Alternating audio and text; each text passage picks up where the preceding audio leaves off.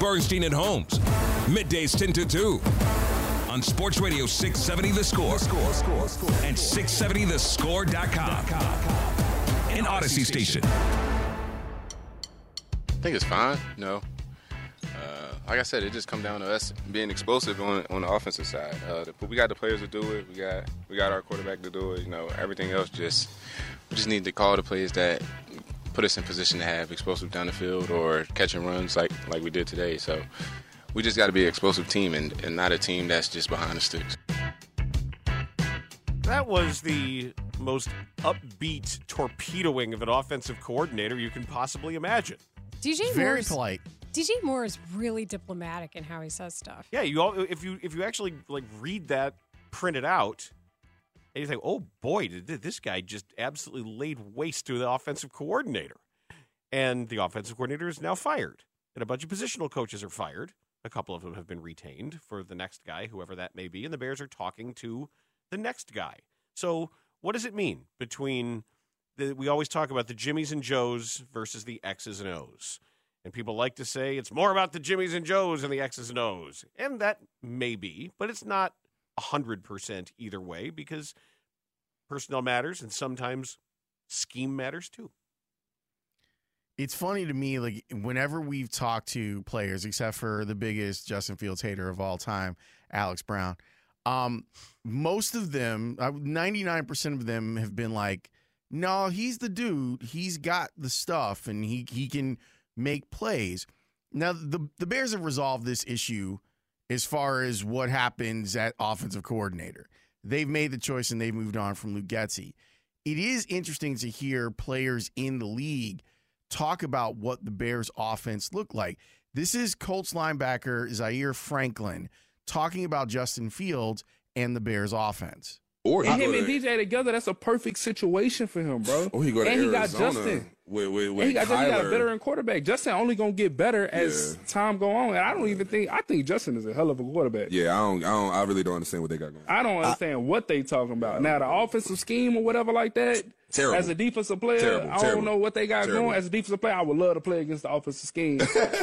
Especially with Justin. Hate to play against Justin, but I Yeah. love to play against the offensive If you gonna put, if you scheme. gonna put Justin in the I formation with a fullback That's and one cool. one receiver, That's let's do it every cool. day. Let's do it. Every day. But if you put that over there with Marvin Harris and DJ Moore, you But feel what I'm they got saying? Komet. Oh, hello. Surprise! Surprise, surprise. Uh, he, it's interesting though. So he He's not wrong. no, though. no, he's certainly not wrong. Wait, That's how you know you get excited. Is is listen to them get excited that to that level about how much they want to play the Bears offensive scheme. but not the quarterback. And they'd be terrified if he were in a scheme that were better fit to his skills. That's right. So they've moved on from that. The the, Bears have, but it it does let you know, like we we're looking at in inside of the division itself and taking the North and, and never giving it back. We're looking at two different types of head coaches and them being effective in different ways. This is one of my biggest points to talk about is there's all different ways to try and do it. And you need not look any farther than Green Bay and Detroit. Matt LaFleur is a little bit more cerebral. He's clearly a play caller and and a, and a developer of quarterback. We can now give him that title because of what he's done with Jordan Love. Dan Campbell, on the other hand, clearly is good at being a CEO, head coach, and tone setter and hiring the right people to make things work for you. So there's a lot of different ways that you can do it, but seeing that there's so many people who recognize whether we're talking to Chase Daniel or Cam Newton or Zaire Franklin or whomever that whenever they've had a thought on the Bears offense, Pat Mannelly, Olin Kreutz, all of them have kind of been like, you know, that doesn't seem to look like the best version of what it is they could do. My guess is that came up in exit interviews too. If DJ Moore was saying it publicly, can you imagine he was saying it in private? They only gave him 10 minutes. Seriously. That he, he was talking to reporters right there.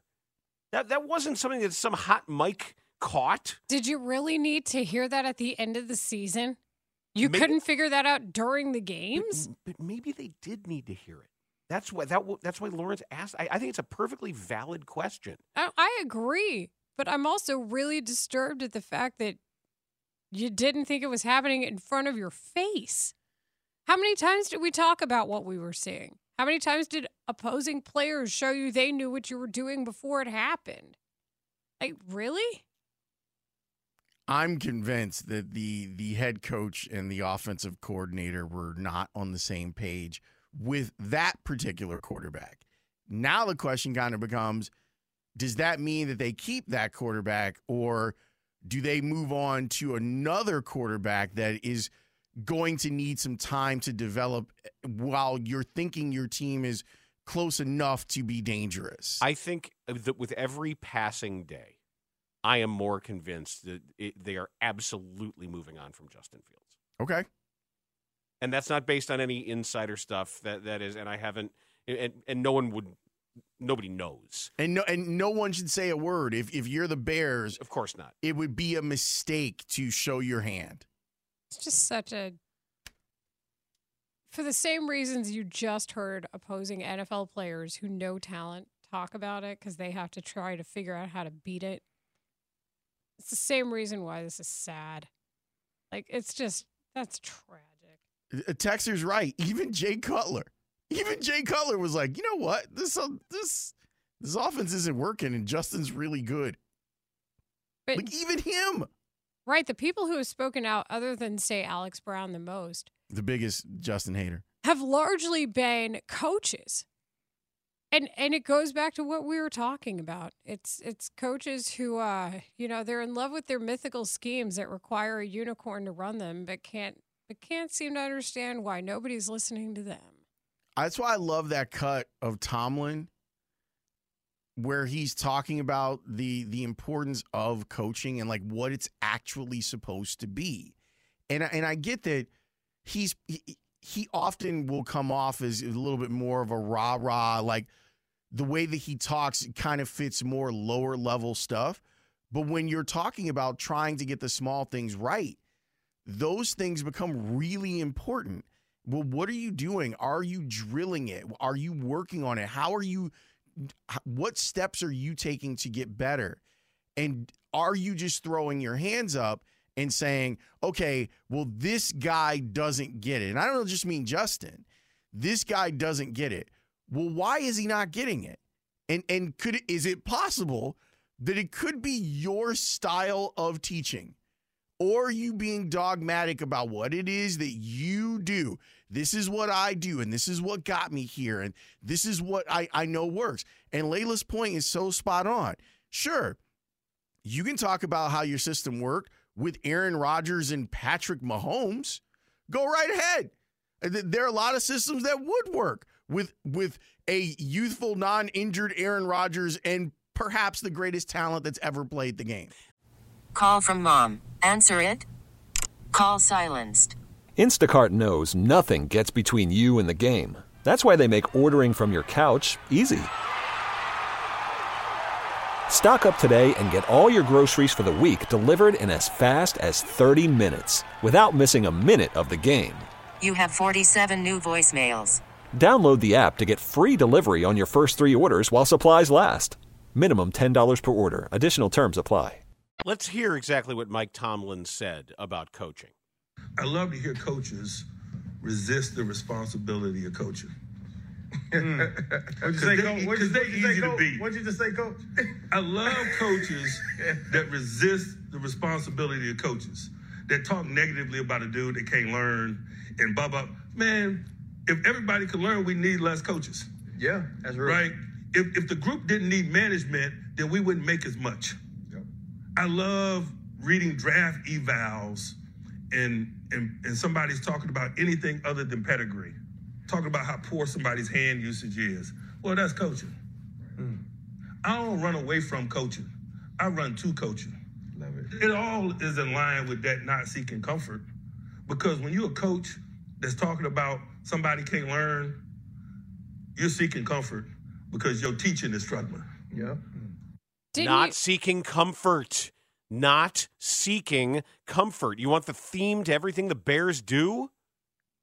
It's I- the opposite of that. Well, don't you remember the, the needle in the haystack here? But don't you remember the quote in the Dan Wiederer article talking about Justin Fields? And it was the deep dive from a couple weeks ago. And the scout who said, well, he can't read defenses. It's just not in his DNA. It's in nobody's DNA, dude. You have to teach that stuff. What, what the hell are you talking about? But that's it. It's the same type of principle. They still talk like the mock of scouts on Moneyball.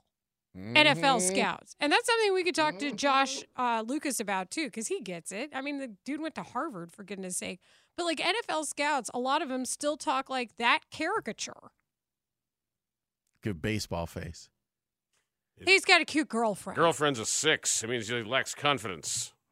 But that's still how they measure stuff a lot of the time. The new guy, jawline. the new guy will fix all our problems. The new guy, the new quarterback, who's you know like 12 compared to us as 72 year old coaches. He'll fix everything. For real? Okay.